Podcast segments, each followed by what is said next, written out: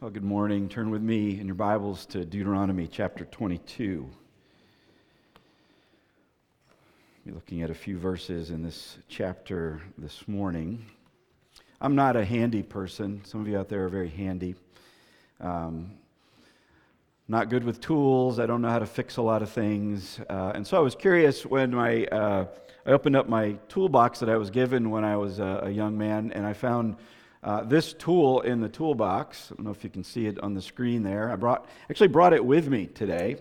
Um, uh, a wrench. I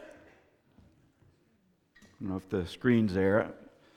It's, it's a wrench, I thought, right? And so uh, as a young man, I thought I'd go around the house and I would work to try to repair things with my wrench. It was an unusual wrench. It had all kinds of different parts on it, and it was a little flexible and did strange things. But I just tried to use it as a wrench, and if the screws or things that I was working on didn't, didn't fit, that was too bad. And I went out and got a different wrench. Well, a little bit later, somebody explained to me what was unusual about this wrench that I had in my toolbox. Uh, it's not actually a wrench, they said, it's a vice grip. I said, Well, what in the world is a vice grip? Can someone please explain that to me? Because I'd never understood what this little thing was here on the end, and that if you twist it, it actually, uh, it actually makes the, the surface bigger that you can work with, and you can actually then use the power to clamp onto things and hold them. Or you can use it as a wrench, or you can use it to hold things. And that was like an astonishing discovery to me that this thing that I thought was a wrench for so long actually had all kinds of purposes. Now, in addition to using it as a wrench, I sometimes, because it had quite a large metal surface on it right here, I used it as a hammer as well. And you can see marks on it because to me it was like, wow, it's kind of like a hammer. I might as well use it as a hammer. Um, so maybe you guys have had uh, your own uh, issues with tools that look unusual in the toolbox at your house. But I, I just bring that up today because I sometimes think about this when I think about the law. Um, the law of God and how we make sense of the law of God. What are we supposed to do with what we find in the law? How do we use it properly? What is the right way to employ the law in the life of a Christian? And uh, if that's ever been a question for you, if you've ever struggled with that, to try to understand that, then our prayer today is that in some way what we talk about today will be helpful to you in that way. Um, the middle of the book of Deuteronomy is full of law.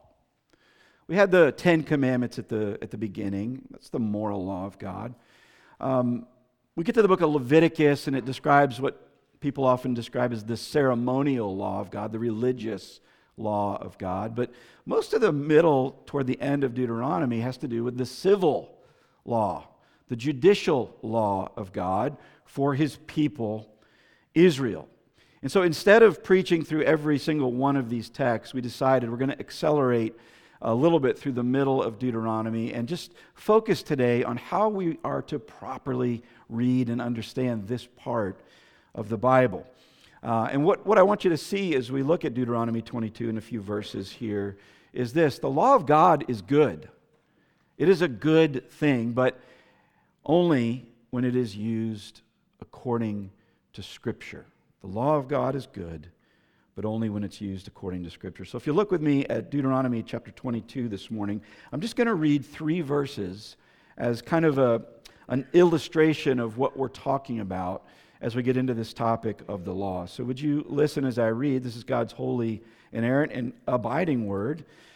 And this is what it says to us in verses 5, 8, and 11 of Deuteronomy chapter 22. Verse 5 A woman shall not wear a man's garment, nor shall a man put on a woman's cloak. For whoever does these things is an abomination to the Lord your God. Verse 8 When you build a new house, you shall make a parapet for your roof that you may not bring the guilt of blood upon your house if anyone should fall from it. And then um, a little bit later in the chapter, um, uh, in verse uh, 20, uh, 20, chapter 2, verse 11, you shall not wear cloth of wool and linen mixed together. This ends the reading of God's word. Let's pray. Lord, help us. Uh, these laws uh, seem distant in some ways from us and very close in others. And we pray that we'll have help from your Spirit today as we listen to your word. Bless me as I do my best to try to convey what we do with this. In Jesus' name, amen. There are, as I said a moment ago, three overarching um, categories of law in the Old Testament. There's the moral law, that's the Ten Commandments, the ceremonial law. That's the law that has to do with the temple and sacrifices and the job of the priests. And then there's the civil law, uh, the judicial law of Israel. And uh, it's easy to kind of think that these things are very distinct from one another, but the difficulty is that sometimes they overlap with each other. And there are some limitations to try to understand uh, exactly which laws fit in which categories. As an example, for instance, the Sabbath. It's one of the Ten Commandments, but there's all kinds of rules and laws about how Israel was supposed to do that and the application of that in terms of their religion. And it's like, where exactly do we put the Sabbath law uh, in the Old Testament?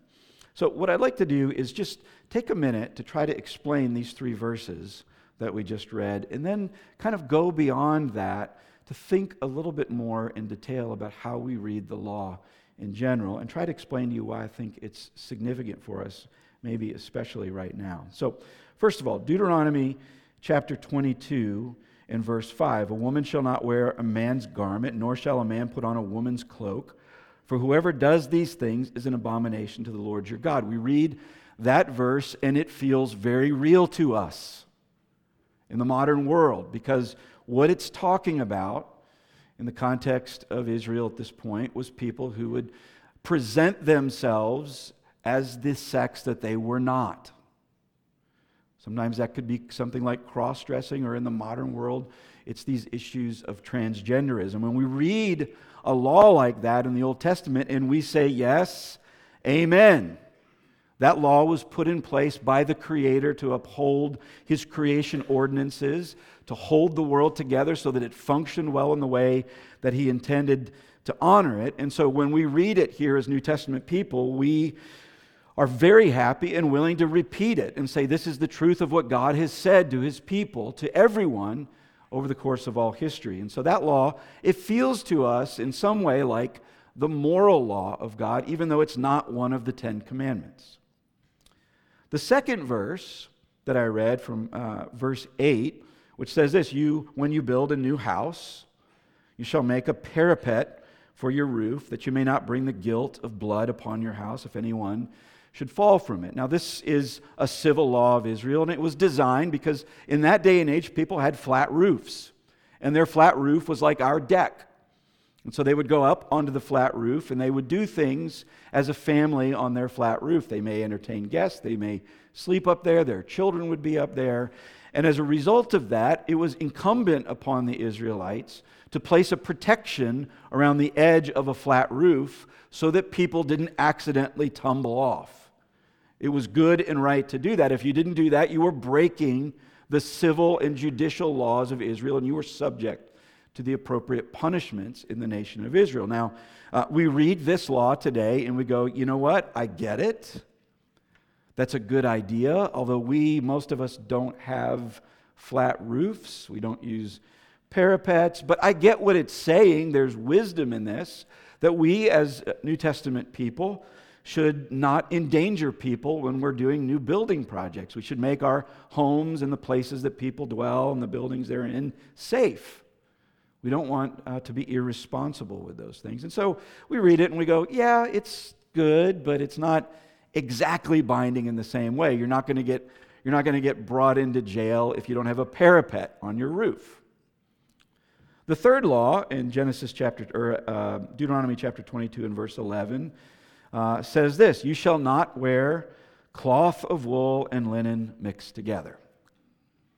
Now, aside from the fact that many of you have broken this law today um, already, maybe I have, I don't know, um, we read this and we're like, hmm, yeah, okay, let's just keep going, you know? And it's like, you pass over a, a, law like this and you're like, I don't quite understand what the big deal was. Now, a lot of biblical scholars are like, ah, we're not entirely sure exactly what the big deal was here, though some say it might have had something to do with the religious garments that the Egyptian priests wore in the worship of pagan gods. And the Israelites coming out of Egypt shouldn't dress like them.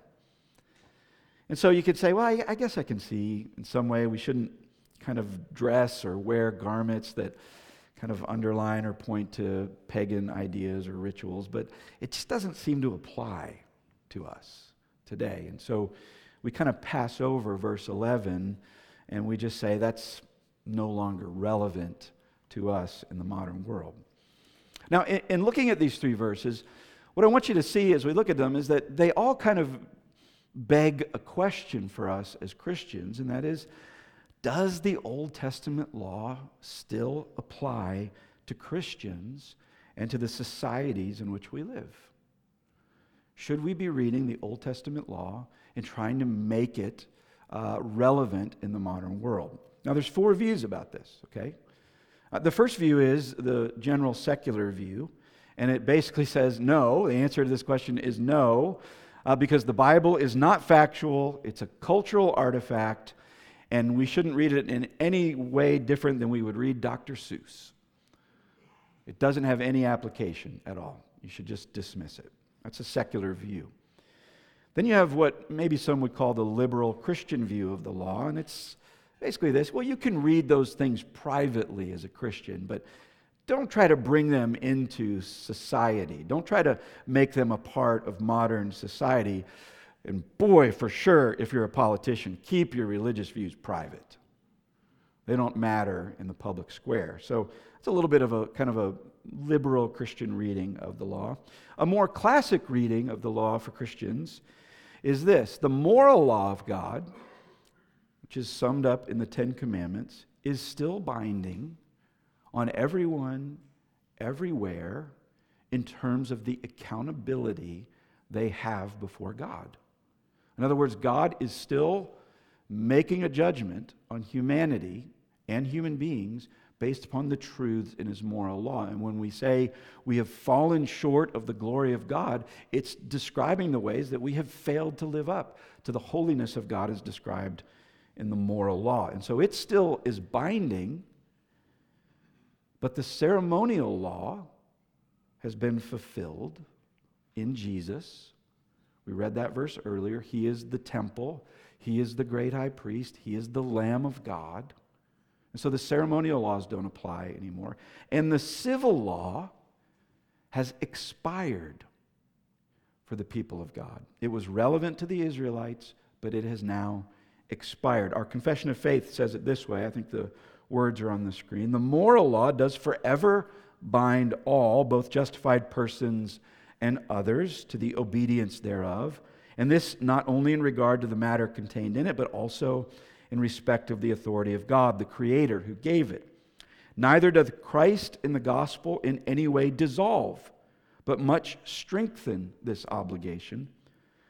To the Israelites, as a body politic, he gave sundry judicial laws, civil laws, which expired together with the state of that people not obliging any other now further than the general equity thereof may require. In other words, there are some principles in them that are helpful, but we cannot apply them in specific to the modern world that we live in.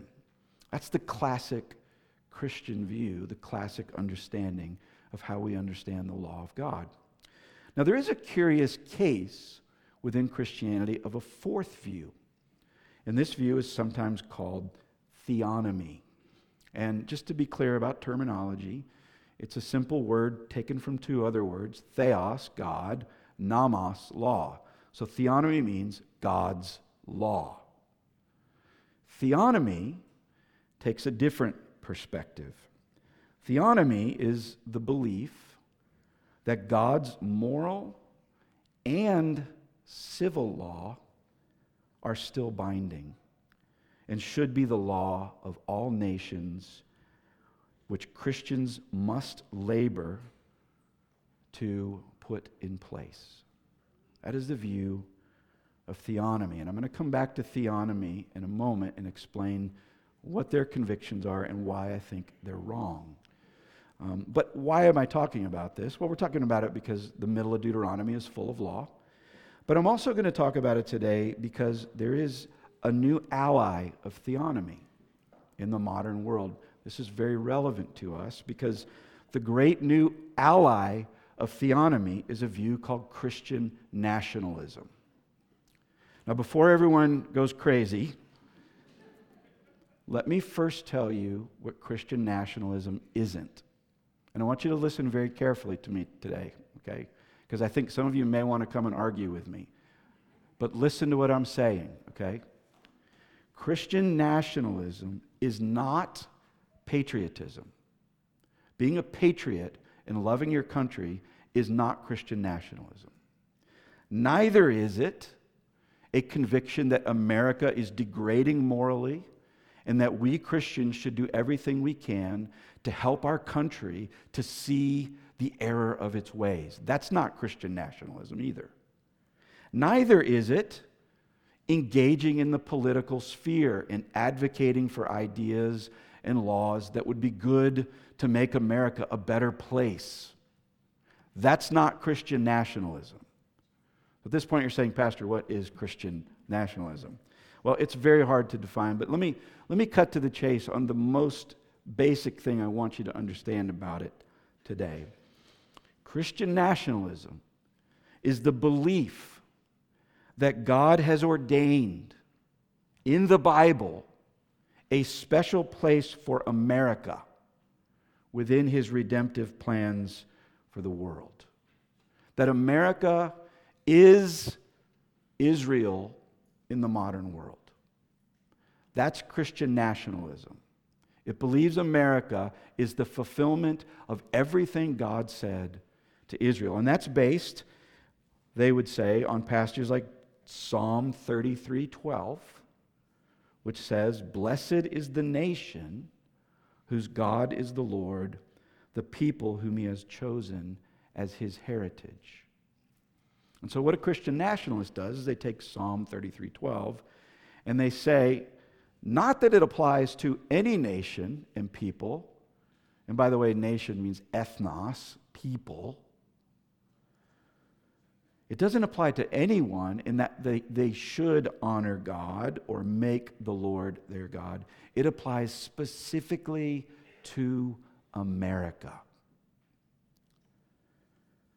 They say God did this first with the Jews, and he's doing it now with America.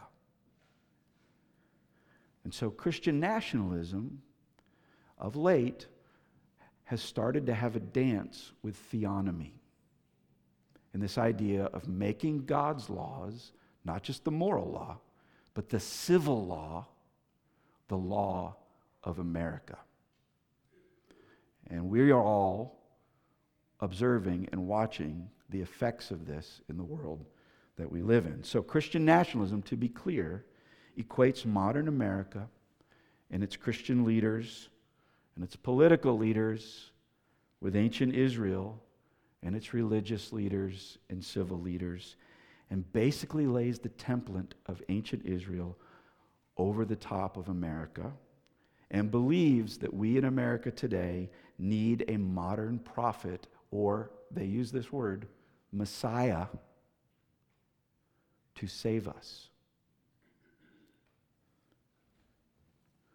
This is an opportune moment for these two movements, who in the past may not have noticed each other, but now are saying, ah, together we have more power. If we can get Christians to believe what theonomy is, then we will have achieved our end of making America a Christian nation. Now, uh, why am I talking about this today? Well, as I said, because it's come up in Deuteronomy, because we have to understand what we do with the law, or else we can go off track very easily. I'm also talking about it because in the New Testament, Paul, in exhorting Timothy, a preacher, said this to him The Lord's servant must not be quarrelsome, but kind to everyone, able to teach patiently enduring evil, correcting his opponents with gentleness. God may perhaps grant them repentance leading to a knowledge of the truth, and they may come to their senses and escape from the snare of the devil after being captured by him to do his will. I feel a burden this week to do what Paul told Timothy to do, and that is to speak out against something that I perceive to be very, very dangerous, not just for the country, but for the church and for Christian people. And that is melding together our political views with our understanding of the Bible and making them the same thing. Now, let's talk about theonomy a little bit more. And this is not a comprehensive overview of theonomy. Theonomy uh, has a lot of good things about it, a lot of things that you and I would nod our head in agreement about. The first good thing about theonomy is it's based in many ways on what 1 Timothy 1 8 says. I printed this earlier in the bulletin. It's kind of the main point of this sermon. 1 Timothy 1 8 says, Now we know, and he's speaking to the New Testament Christians, Paul is, we know that the law is good if one uses it lawfully.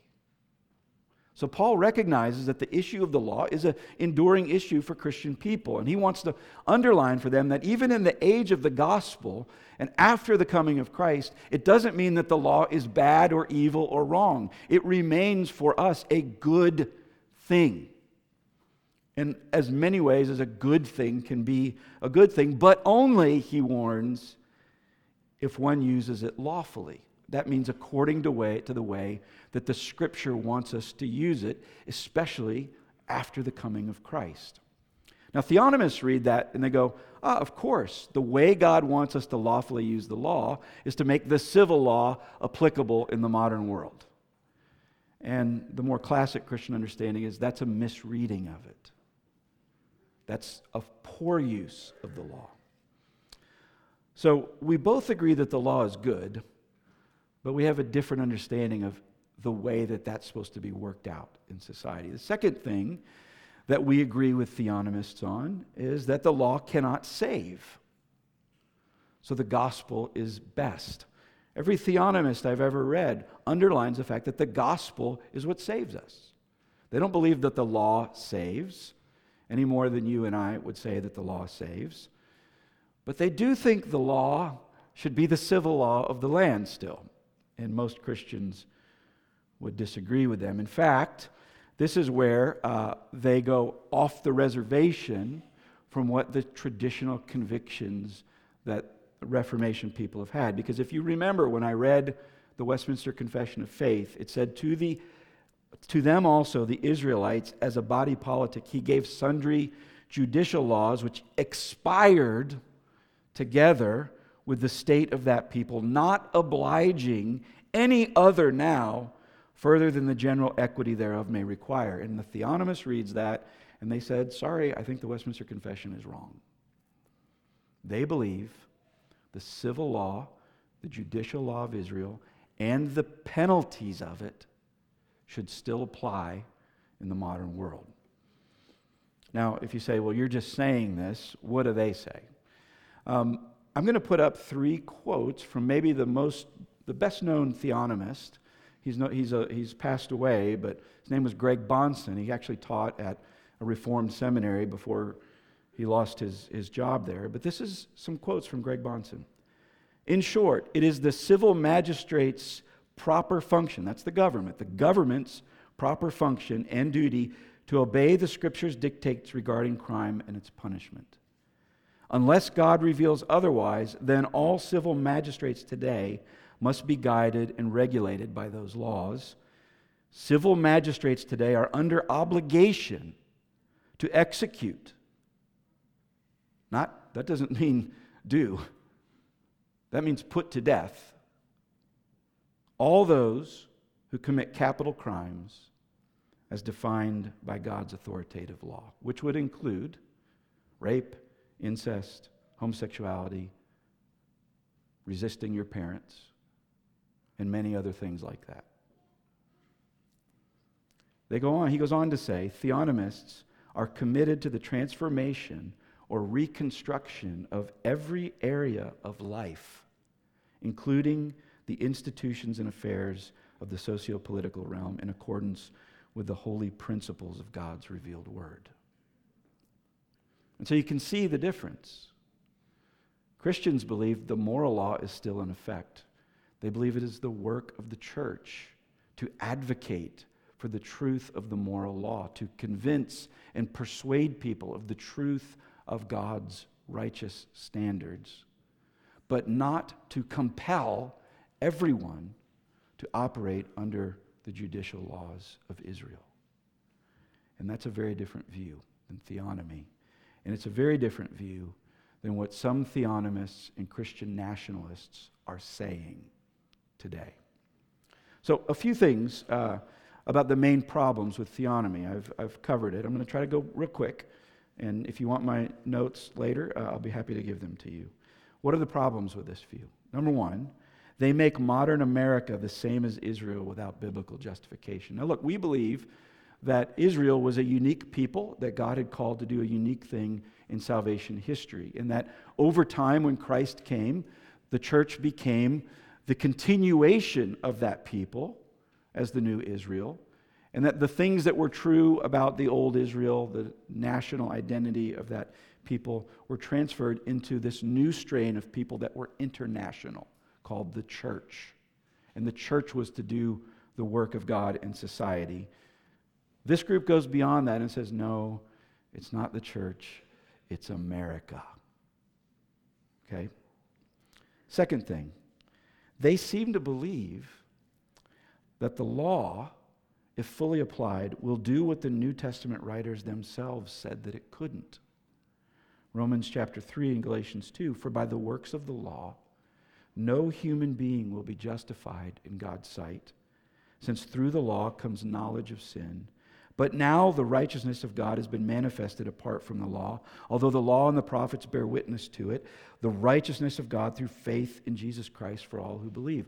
The law's job is not in the modern world to structure the order of society.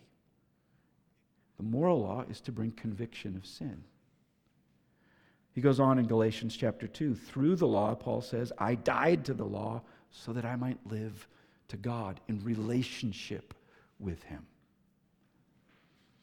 The third thing, they fail to acknowledge the subjectivism inherent in applying the civil law code of the Old Testament in a completely foreign context. Go back to the passage I read on the parapets on the roof. Theonomists would say, well, uh, you know, we don't have flat roofs anymore. They would agree in some ways, but they would say, you know, the penal sanctions that God gave to those people should be put in place in the same exact way. But you ask, well, for what exact violations? And they're like, well, we have to do more work on that. And so the point there is they they don't have an answer for how subjective the application of these things are. Fourthly, they miss the Bible's whole point that progress in faith wasn't to produce more external law, it was to create a law in our heart. Jeremiah 31 Behold, the days are coming, declares the Lord, when I will make a new covenant with the house of Israel in the house of Judah, not like the covenant that I made with their fathers on the day when I took them by the hand to bring them out of the land of Egypt. My covenant that they broke, though I was their husband, declares the Lord. For this is the covenant that I will make with the house of Israel after those days, declares the Lord. I will put my law, listen, I will put my law within them. I will write it on their hearts, and I will be their God, and they shall be my people. Aim wasn't to produce a massive catalog of more external law, it was to change the hearts of people so that in relationship they longed for God. Another reason, they disempower the church from bringing moral accountability through voluntary relationships by shifting the instruction about and the enforcement of the moral law to the state. Because if the penal sanctions of the law and the laws themselves are to be maintained by the civil magistrate, that means the mayor, the governor, senators, congressmen, presidents are supposed to not only tell you what the law is and what it's for from the Old Testament, even if they don't believe it, and then enforce it according to scriptural standards. That's not going to work. And we wouldn't want it working.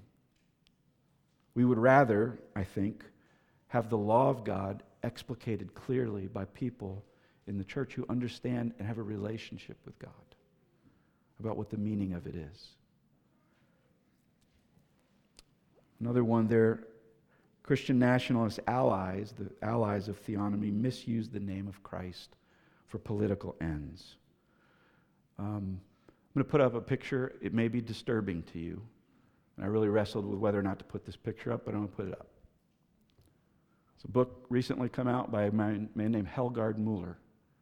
And you see the title President Donald J. Trump, the Son of Man, the Christ. There are billboards going up around this country saying similar things. This isn't a critique of a particular candidate, it is a critique of a view that is blasphemous. And we Christians have to be extraordinarily careful aligning ourselves with views like this in the way that we operate in society. I'm going to uh, quote Al Mohler.